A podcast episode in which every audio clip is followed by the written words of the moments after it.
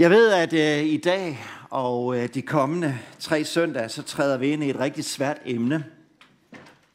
Og jeg vil derfor bare fra begyndelsen understrege, at øh, hvis det her det vækker nogle tanker, som du har brug for at vende, så vil min kollega Rona og jeg og mange andre også her i kirken gerne være med til at stille os til rådighed for samtale.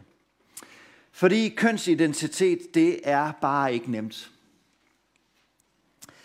Vi har to generationer af unge, som i den grad særligt er ramt. Dem, der er født fra 83 og fremad. Parent, som Trine refererede til, hun brugte ordene, at det er som at gå på lava. Det er flydende, og man mangler fast grund. Der er ikke en sti at følge, og du skal hele tiden definere dig selv og lave din egen selvbiografi. Fri, men usikker. Du vil gerne giftes, men du frygter at blive skilt, for du så det, dine forældre for 68, de oplevede. Du kan ikke stole på nogen. Hverken politikere, journalister eller kirken. Verden er usikker. Du blev født i den tid, hvor terroren den for alvor begyndte. Den økonomiske krise den slog igennem, og LGBT-bevægelsen den på en særlig måde også fik sit gennembrud. Du sidder med ønsket om et lykkeligt liv, og det er også det, dine forældre de har fortalt dig. At du kan alt, og på den måde også blevet meget selvfokuseret. Og mest af alt så er du ramt af mental usundhed, som konsekvens af angst og dermed spiseforstyrrelser mange andre, som bare ses statistisk i den grad at ramme den generation. Og den næste generation, der kommer lige efter, de er vokset op under Trump, TikTok, klimakrise, frygt, og i modsætning til tidligere, så slår de tilbage. Det er derfor, vi har en Grete Thunberg. Black Lives Matters. De er vildt frygtsomme, men der er ikke sådan noget tilbage, så der er ikke noget at miste, så vi giver bare igen.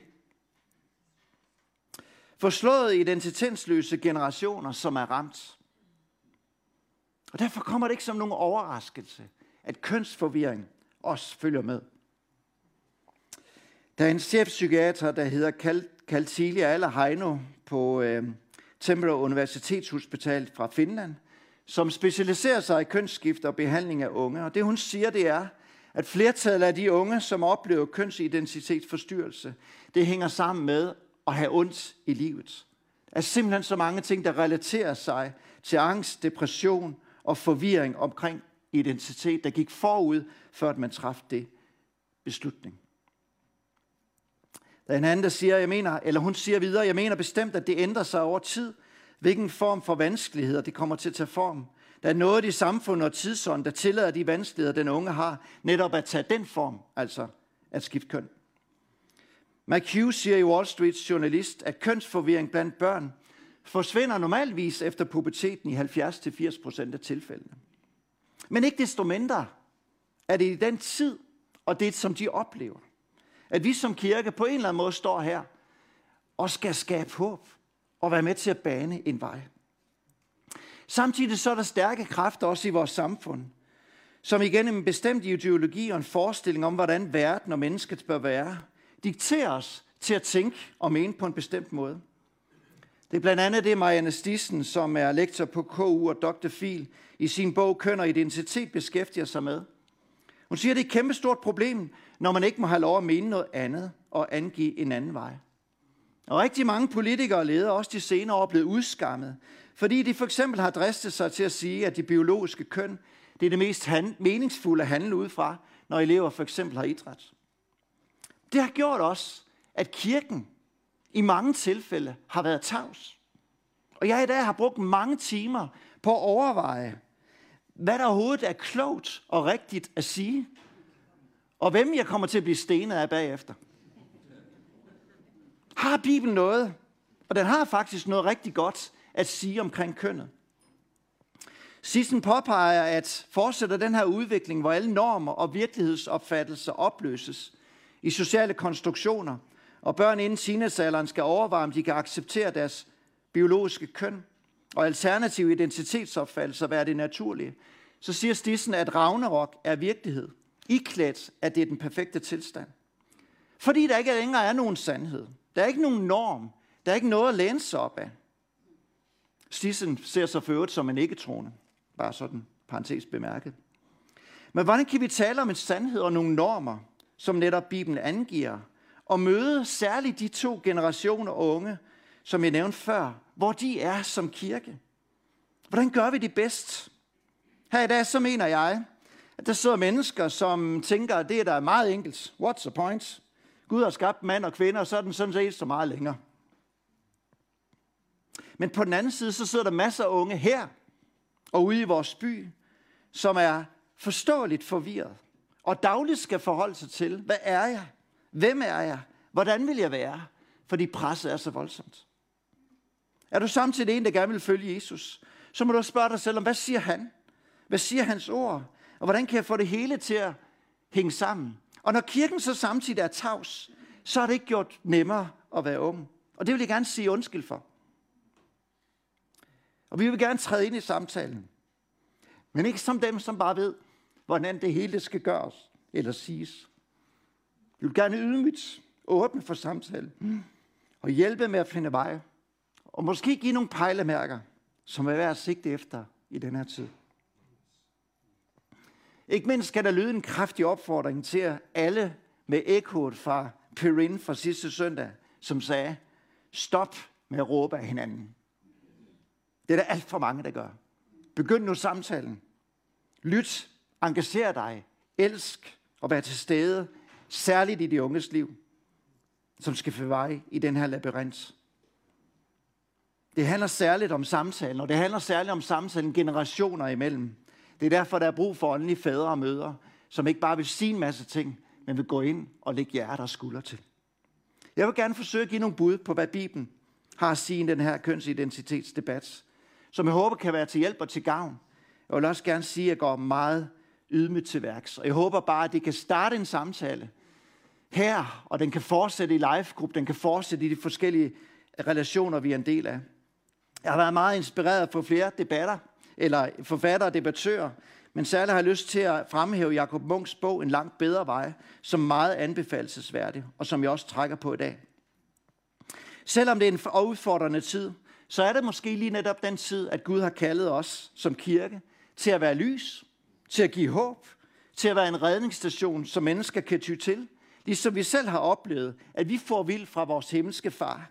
Men fordi han gad at forlade de 99, og valgte at gå og finde os og indbyde os hjem, så kan vi måske få lov til at gøre det samme som kirkefamilie.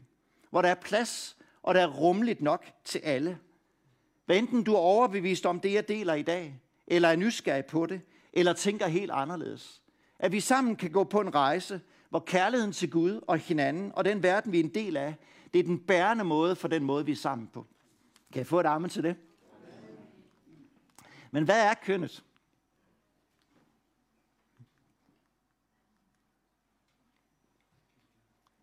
For langt de fleste af os, så er det ikke sådan noget, vi går og overvejer. Det er ligesom det, der ligger til grund for vores handlinger. Vi tænker som regel ikke overhovedet over det, vi gør. Jeg tænker ikke, om jeg gør noget, som er mandigt eller en mandeting. Jeg gør bare det, jeg har lyst til. Jeg klæder mig, som jeg har lyst til. Og jeg er overbevist om, at jeg tænker ikke, om det er kønsbestemt overhovedet. Men det gennemsyrer jeg alt. Mine tanker, mine følelser, mine handlinger.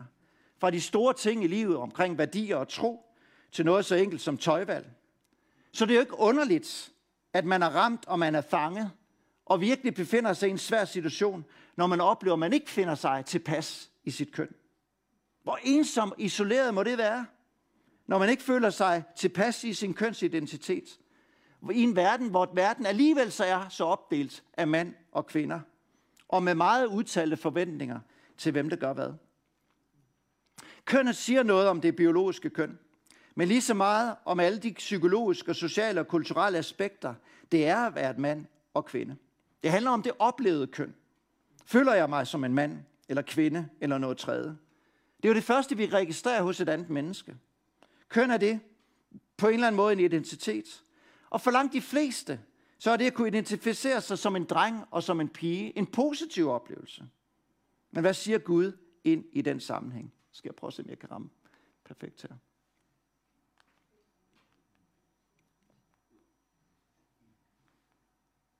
Synes, der mangler et eller andet. Det er nu lige meget.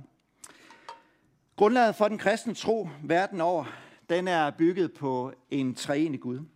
En Gud med en træhed i sit væsen. Fader, søn og helligånd. Vi er en Gud i tre personer, og tre personer i enhed. Der kan vi for eksempel forstå, at Gud ikke har kærlighed, men han er kærlighed. Det er kun mening, hvis der er noget relationelt i Guds væsen. Det var derfor kirkefaderen Augustin han sagde, at kærligheden involverer tre parter. Den, der elsker, den elskende og kærligheden imellem dem. Eller med andre ord, manden, kvinden og kærligheden.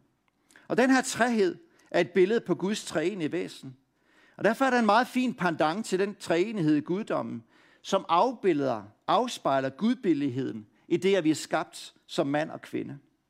Som fader og søn og helligånd elsker i hinanden, og er i fuld enhed, så er mennesket skabt som mand og kvinde til at elske hinanden i fuld enhed, i lighed og med kærlighed. Og den her kærlighed mellem de her tre ses rigtig mange steder i Bibelen. Jesus sagde, jeg gør kun, hvad faderen viser mig. Gud han sagde om sin søn, det er min elskede søn, i ham har jeg fundet velbehag. Og hele Helligånden peger hele tiden hen på Jesus. Det er tre personer, som til side sætter sig selv, offrer sig selv for hinanden og ophøjer hinanden. Der er hos Gud både en feminin side, som når han beskrives som en høne, der samler sine kyllinger under sine vinger. Og der er en maskulin side, som for eksempel Gud som far og Gud, der er stærk. Begge dele er repræsenteret hos Gud. Og alle tre var til stede ved skabelsen. Og når vi blev skabt i Guds billede, tre en, så var det for at afspejle den samme kærlighed og enhed, som findes hos manden og kvinden. Mænd og kvinder, der afspejler til sammen Guds væsen. Når Gud sætter kronen på skaberværket, siger, lad os, fader, søn og helligånd, flertal, skabe mennesket i vores billede, så de ligner os. Så skal de herske i autoritet, det vil sige, de skal tage vare på alt det skabte. Og Gud skaber mennesket i sit billede, og som mand og kvinde skabte han dem. Med ordene om at blive frugtbare, talrige og tage hånd om. Så vi bærer sammen Guds billede som moralske, selvbevidste skabninger med evne til at skille ret for uret. Pointen det er, at vi er skabt som mand og kvinde, og det hænger sammen med vores gudbilledhed. Kønnenes personlige natur hos mennesket afspejler noget af Guds eget væsen. Prøv at bemærke de her enheder og flertallet. I Guds billede skabte han det ental. Som mand og kvinde skabte han dem flertal. Det er et vidunderligt billede om Guds treenige natur. Vi er, som Gud selv, en enhed og en forskellighed. Bibelen kan, som når den skriver om Gud, som en, men også som tre, på samme måde tale om en fælles menneskehed. Mennesket, og som to forskellige typer, mand og kvinde. Og det er jo herefter med ordene om at blive frugtbare. Og det vidner om, at vi er seksuelle væsener, og vi igennem samlejet bliver Guds medskaber på et hvert nyt menneskeliv. Altså manden og kvinden i forening. Gud kunne have valgt alle mulige andre former, men det her, det var hans design. At skabe nyt liv gennem den seksuelle forening af manden og kvinden, som knytter sig til hinanden i kærlighed og enhed med det forbillede, som de var skabt af hos den treenige Gud. Når vi går videre og ser på skabelsen, så ser vi i første Mosebog, så får vi i kapitel 2, øh, hvad skal man sige, beskrivelsen af skabelsen, men set fra menneskets perspektiv. Adam, han kan ikke finde en partner blandt dyrene. De har ikke Guds billede med sig på samme vis.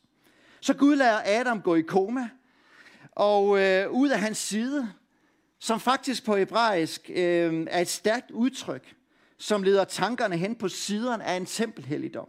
Og derfor minder os om, at kønnet er noget helligt og ukrænkeligt. Pointen det er, at det er en del af ham. Det er en forlængelse eller en udvidelse af ham, som Adam blev, Eva blev skabt. Dog alligevel forskellig fra ham. Og de her to forskellige mennesketyper, manden og kvinden, de er på en gang et og adskilte, ligesom Gud er. Og samler er et billede på den enhed, som de samtidig udgør, med ordene om, at nu forlader manden sine forældre, hvilket jeg ved bryllupper plejer at sige, at det samme gælder også for kvinden.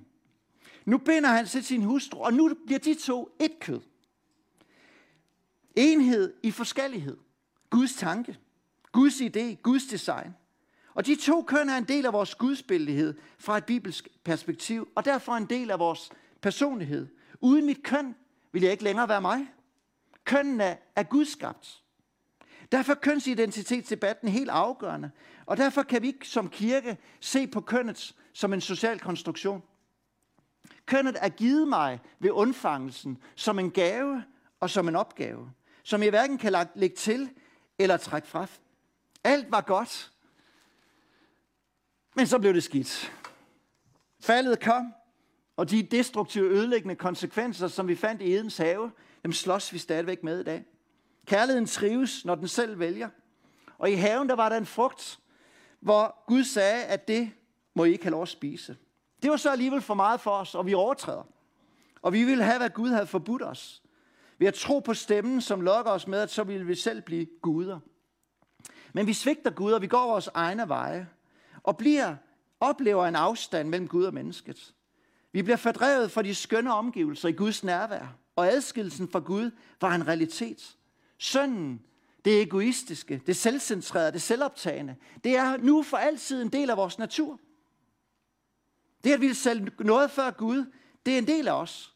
Vi gemmer os skamfuldt bag træet i troen på, at vi kan gemme os bag en alle, allestedsnærværende og almægtig og alvidende Gud. Og kan jeg godt se, det holder ikke.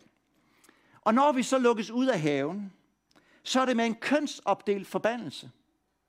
På grund af det, vi gjorde. Bemærk, at det ikke er et Guds ønske, men det er et resultat af oprør mod Gud, at han siger, at for kvinden, så er det ved graviditet og fødsler, at det vil være forbundet med meget smerte. Og du vil begære din mand, altså med andre ord, det kommer til at være konflikt og kampe i forholdet, og manden kommer til at herske over dig, for han er den stærke. Det var ikke en profeti, det var en forbandelse. For Adam vil jorden, du skal arbejde med, være besværlig. Tisler, tårn og ukrudt, det er en del af vilkåret, og du skal skaffe føde med besvær. Alt, som var godt i den her enhed, i de to køn, det blev nu forvandlet på grund af menneskets syndige natur. Og den sidder hos os, og vi kan ikke løbe fra den. Samtidig inde i os, så er der stadigvæk gudsbilledets rester, som et knust spejl. Det er der, og det fortæller os om alt det gode, som også er en del af vores naturlige, selvom det blev gemt væk. Og det mix, det lever vi i. Og på grund af faldet og på grund af synden, så er der nu magtforhold i parforholdet. Der er selviskhed skabt af begge parter. Forholdet mellem mand og kvinde, det har været rigtig ofte præget af konflikt, vrede, misbrug og undertrykkelse. Og ofte igennem historien, så har det været kvinden, der har været den undertrykte part. Hvor hun har været offer for hård og et egoistisk mandesamfund. Vi har lidt under, at vi mistede herligheden for Gud. Og nogle gange har vi endda set i eksempler i kirken, at den her herskermagt fra mandens side, mit køns side, i Guds navn, kend din plads, fører dig så langt væk fra Guds skabelsestanke, at jeg skammer mig over det. Årsagen til vores lændighed, det er ikke samfundet. Det er ikke tidsånden. Det er, at vi er en syndig natur. Og vi har afskåret os fra relationen til Gud. Og med det i tanke, så har det ofte gennem historien ikke været plads til individet. Med det, som den enkelte indeholds. Men du blev presset ind i bestemte kulturelle kønsrollemønstre. Man blev fundet naturligt, hvis man som pige holdt af drengeting. Eller hvis man som dreng foretræk ballet frem for fodbold. Ofte blev man holdt tilbage og frataget muligheden for at udfolde det, der i virkeligheden lå på ens hjerte. Det, der i virkeligheden var ens vision. For jeg blev bager, for min far var bager. Frem for i dag at have muligheden for at gøre det, som ligger mig på hjertet. Det er sandelig godt, at mange af de forhold, de har ændret sig til det gode. Er det ikke rigtigt? Jeg håber i hvert fald, alle kvinder vil sige, ja, det er rigtigt. Tak Gud for det. I dag i vores vestlige verden, så har en god samfundsudvikling fundet sted, hvor der både er respekt for børn og kvinder, som der ikke har været historisk. I dag kan det næsten være sådan, at det kan være svært at finde sin rolle som mand. Skaber en vis usikkerhed, og du finder mænd, som ikke udfylder deres plads, som ikke bidrager til familien, som ikke tager ansvar, som ikke skaber rammer i hjemmet, men i stedet kaster over deres fritidsinteresser eller deres arbejde, for det kan de trods alt finde ud af, eller bakser ude i værkstedet. Sådan lidt som forvoksede teenager. Omvendt, så kan det være så overkontrollerende kvinder, det er ikke noget, Bibelen siger, det er bare noget, jeg siger. Som man altid have deres to-do-planer, som søger modspil, men når det så kommer, så vil de ikke acceptere det. Hvilket gør, at det kan være umuligt eller meget besværligt at finde ud af at være mand, og nogen tager bagdøren. Eller når individualismen er så meget i højsædet, at vi alle har vores selvrealiseringsplaner, og så pludselig bliver vi ramt af parforholdet, og pludselig kommer der børn til. Og jeg skal da lige love for, at det ændrer det meget lykkelige liv. så skal man lige pludselig til at tjene og ofre sig på en helt anden måde, end man har givet. Og hvis man ikke lige synes det, så er der muligheden for at gøre noget andet. Ramt af virkeligheden. Jeg troede, det hele skulle være så sjovt. Så er der nogen, der vælger ikke at holde det løfte, man gav hinanden. Og jeg kan godt forstå det. Jeg kan godt forstå, hvilke kræfter det er, man er imod, og hvor meget man skal kæmpe for kærligheden i parforholdet. At det ikke er nemt. Men det ender ikke her, venner. Gud griber ind. Ja, han gør. Kan du ikke skifte til det næste? Eller er lige dig styrt dernede fra, for det fungerer ikke herfra. Gud sender en ny Adam i form af Jesus. Han løser adskillelsen fra Gud. Han giver os muligheden for at få skabt det nye liv, som blev givet os ved skabelsen. Jesus kommer, det er det, vi fejrer i julen, venner. Og med sin senere død på korset, så bar Jesus med sin død på korset hele verdens synd. Han tager den forbandelse, der var på vores skuldre, motiveret af kærlighed. Og dermed er relationen til Gud genoprettet.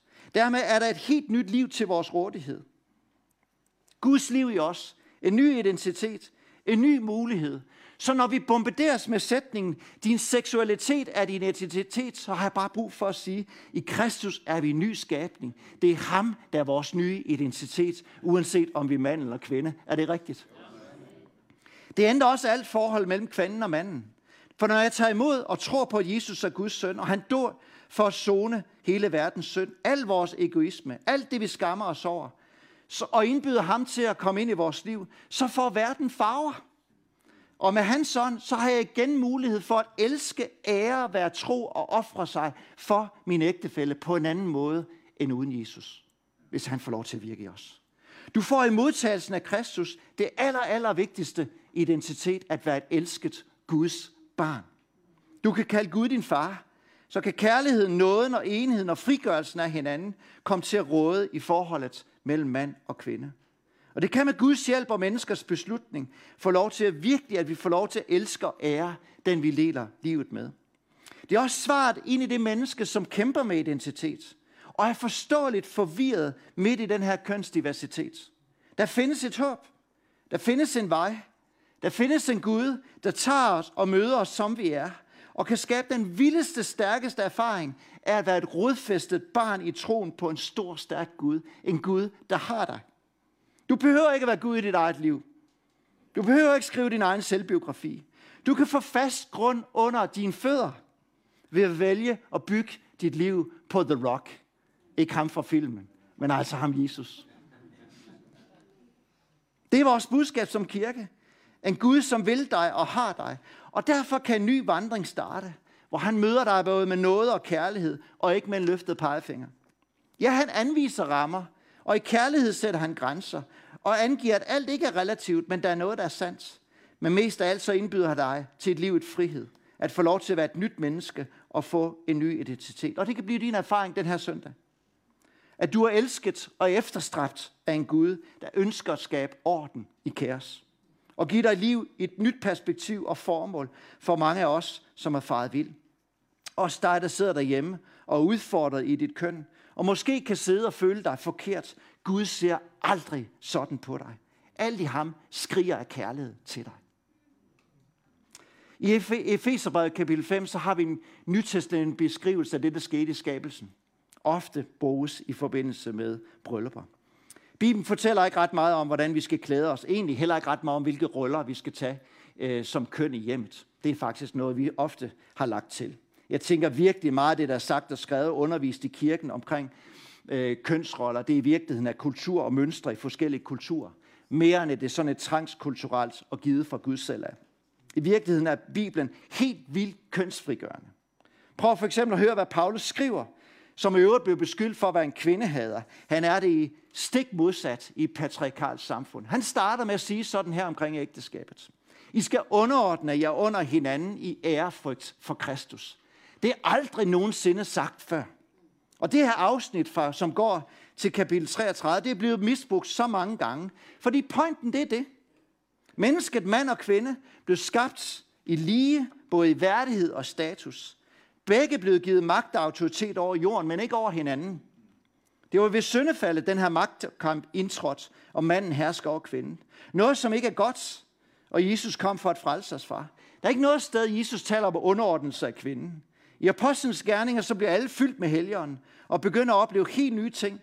Paulus underviser om, at alle skal tjene med det, Gud har lagt i den enkelte. Han taler om positivt om kvinder, der profeterer, der leder huskirker og tjener uden begrænsning. I Kristus er vi nye skabninger.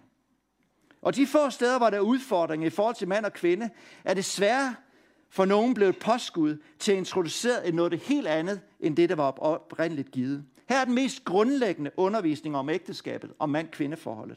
Paulus siger, I mænd, I ser jeg måske jer selv som kvindens hoved, men jeg vil gerne fortælle jer om det slags lederskab, som Kristus eksemplificerede, og det, som han forventer jer. Det er et selvgivende, tjenende lederskab. I skal elske jeres kvinder, som Kristus elskede kirken og gav sig selv for hende. Stik den. Der er ikke noget af den passage, der henter om, at manden skal have det sidste ord, at kvinden er ekskluderet fra at have del og ansvar for familien. I den historiske kontekst, så er det frigørende, og det skal læses sådan. At en mand og kvinde, de skal underordne sig under hinanden i ærefrygt for Kristus. Det er mindblowing, men det flugter med skabelsestanken. Bøj jer for hinanden, for jer for hinanden, tjen hinanden, elsk hinanden. Det er en vidunderlig udvikling af skabelsesberetning. Og den slutter med et bryllup af to forskellige etniteter. Det taler om Kristus og kirken, som et billede på manden og kvinden. Få og, og Nørgaard, de havde i 2020 en kronik i politikken, hvor de går i rette med for eksempel nogle af de filosofer, som taler om en anden tænkning og en anden drejning. For eksempel Simone de Beauvoir, som skriver, at man ikke fødes som kvinde, men bliver det. Og også filosofen Judith Butler, som hævder, at kønnet er en social konstruktion. De siger begge to, der mangler evidens. I modsætning til det er der et evidens for, at køn er et biologisk fornem, fænomen, og typisk mandlige og kvindelige træk er indkodet allerede ved fødslen. De understreger, at hvis kønsforskel er biologisk, så må det være noget, der findes i alle menneskesamfund, uafhængig af forskel i kultur. Og et af de træk, det er for eksempel, at mødre står for hovedparten af barneplejen i alle klodens kulturer. Piger har helt tidligt i livet en relativt større interesse for personer, ansigt og sprog. Det er bare evidens for det.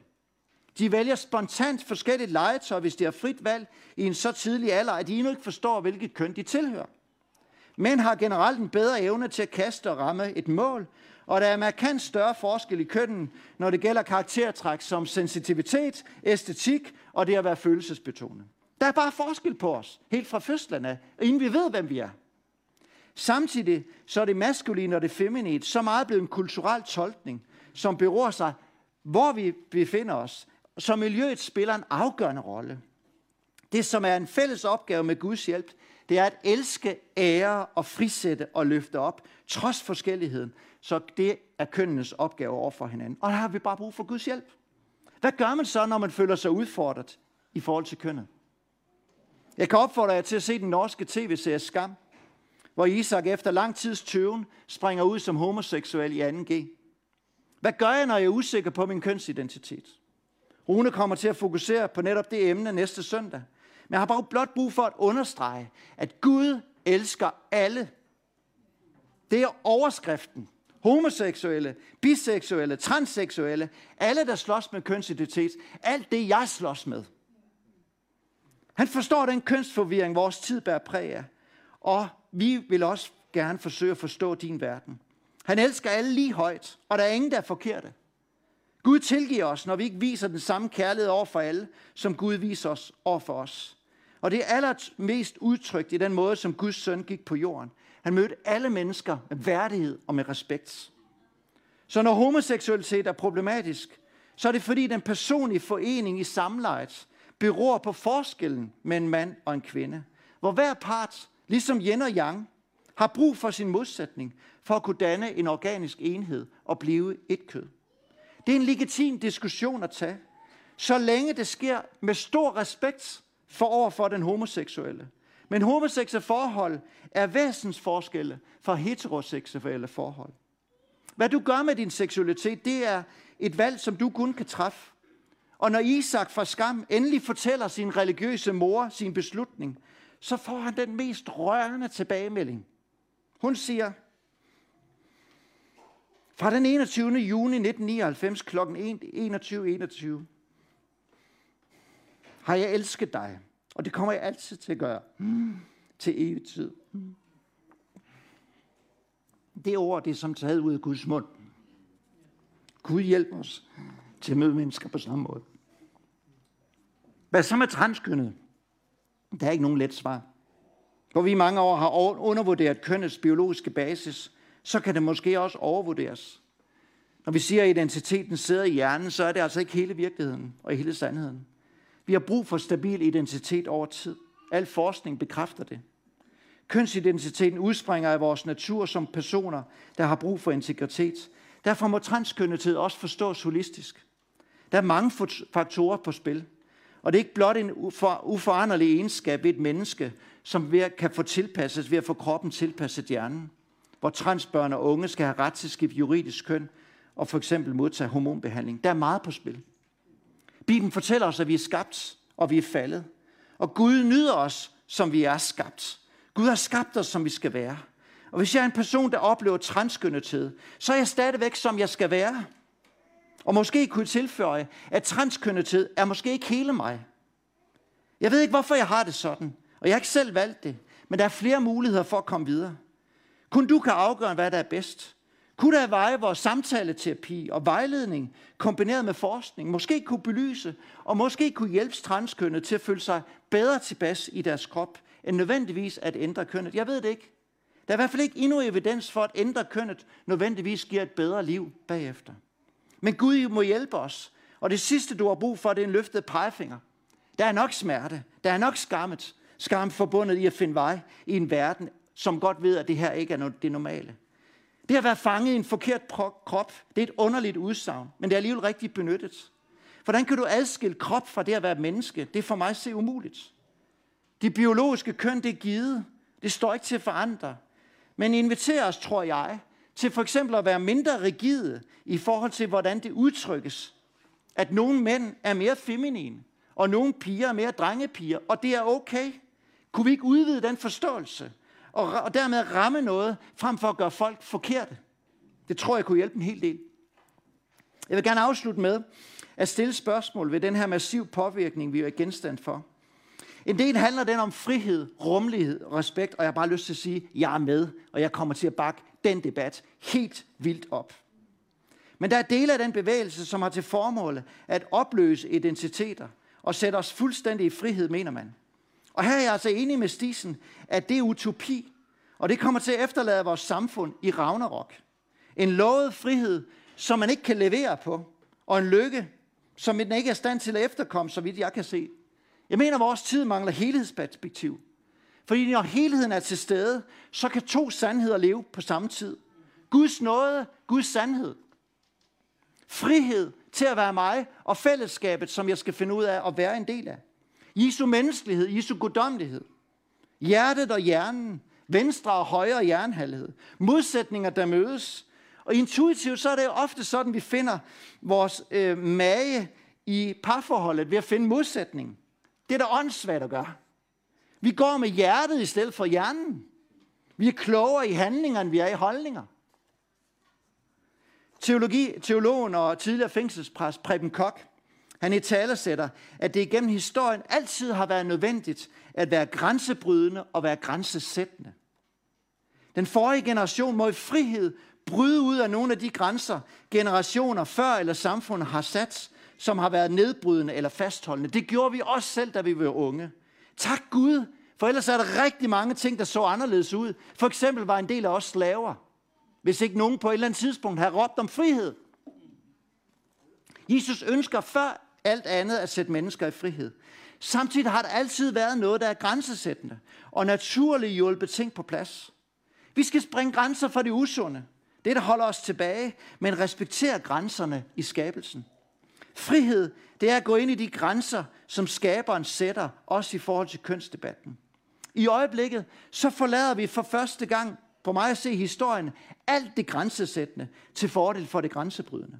Oplyser vi kønnene i det grænsebrydende, så ender du med at opløse det at være menneske. Tænk et øjeblik, hvis der ikke er nogen grænser overhovedet, og noget slet ikke er sandt eller bedre end noget andet, så kan jeg i princippet slå dig ihjel lige om lidt. Vi må til stadighed bryde og sætte grænser. Visdom, det er at leve med paradokset. Oplever vi i frihedens, opløser vi i frihedens navn alt det grænsesættende. For eksempel, at der er to køn. Så bliver vi rådløse og stresset. Og det er det tidsånd i øjeblikket opmunder os til. Kan man lave det perfekte samfund ved bare at give los og lade alt flyde? Jeg tror det ikke. Men Gud må hjælpe os. Ikke mindst ved at engagere os og bede og være rodfæstet i det, vi tror, og derefter elske, lytte og være til stede over for en generation, der mere end alt har brug for samtale og sparring end en løftet pegefinger. Ører, der lytter, mere end fingre, der peger. Og lad os bede Gud om at hjælpe os. Inden vi lukker døren for nogen, som han måske har åbnet døren for. Så sidder du og slider med kønnet i dag. Så, og det gør det. Helt sikkert, når vi er samlet her 300 mennesker. Så tag fat i nogen, du har tillid til. Begynd samtalen, og vi stiller os gerne til rådighed. Jeg tror alle, vi har brug for at være meget nådige og til stede den her tid. Og samtidig kærligheden tur angive en anden og en måske bedre vej. Men gør det ydmygt og gør det respektfuldt i kærlighed for den forvirring, som rigtig mange og i særdeleshed vores unge oplever den her tid. Vi skal om et øjeblik bede en bøn sammen. Og derfor er der, efter er der mulighed for forbøn, hvis du sidder her i lokalet i min venstre side. Og for hver dig, der er hjemme, så kommer der et forbønsnummer på skærmen, som du kan ringe til. Og det er sådan, vi kan bære alting frem for Gud i bøn. Det kan være, at du har brug for styrke til noget, som lige nu udfordrer dig. Du har brug for noget velsignelse. Og måske noget af det i forme, der har rørt dig, så du har brug for en bøn. Jeg vil heller ikke afslutte den her gudstjeneste, uden at give dig, som er her eller ser med hjemmefra, muligheden for at sige ja til Jesus. At lukke ham ind, som elsker dig og kalder dig hjem. Ligesom at komme hjem. Som ønsker dig og vil dig. Og hvis du ønsker at sige ja til Jesus, så kan du bede den her bøn inden i dig efter mig, og gerne bede lovsangen om at komme frem. Vi vil bede sammen. Kære Jesus, tak fordi du har skabt mig og elsker mig. Selvom jeg har valgt at gå min egen vej. Jeg erkender, at jeg behøver dig i mit liv, og jeg beder dig om at tilgive mig. Tak fordi du døde på korset for min skyld. Jeg ønsker at følge dig, så kom ind i mit liv og gør mig til et nyt menneske. Jeg tager imod din frelse i Jesu navn. Amen. Hvis du har bedt den her bøn for første gang, så vil vi gerne hjælpe dig med at vokse i troen på Jesus. Du kan ringe ind på nummer 20 25 2707, hvis du ser med hjemmefra. Og hvis du sidder i salen, så tage fat i mig eller kom op til forbøn nu her. Skal vi ikke rejse os op? Og så vil vi tage en stund, hvor vi søger Gud sammen. Og øh, benyt den her anledning til, hvis den her form, der der er noget på en særlig måde, hvor du har brug for ekstra støtte, noget kærlighed til. Gud velsigne jer.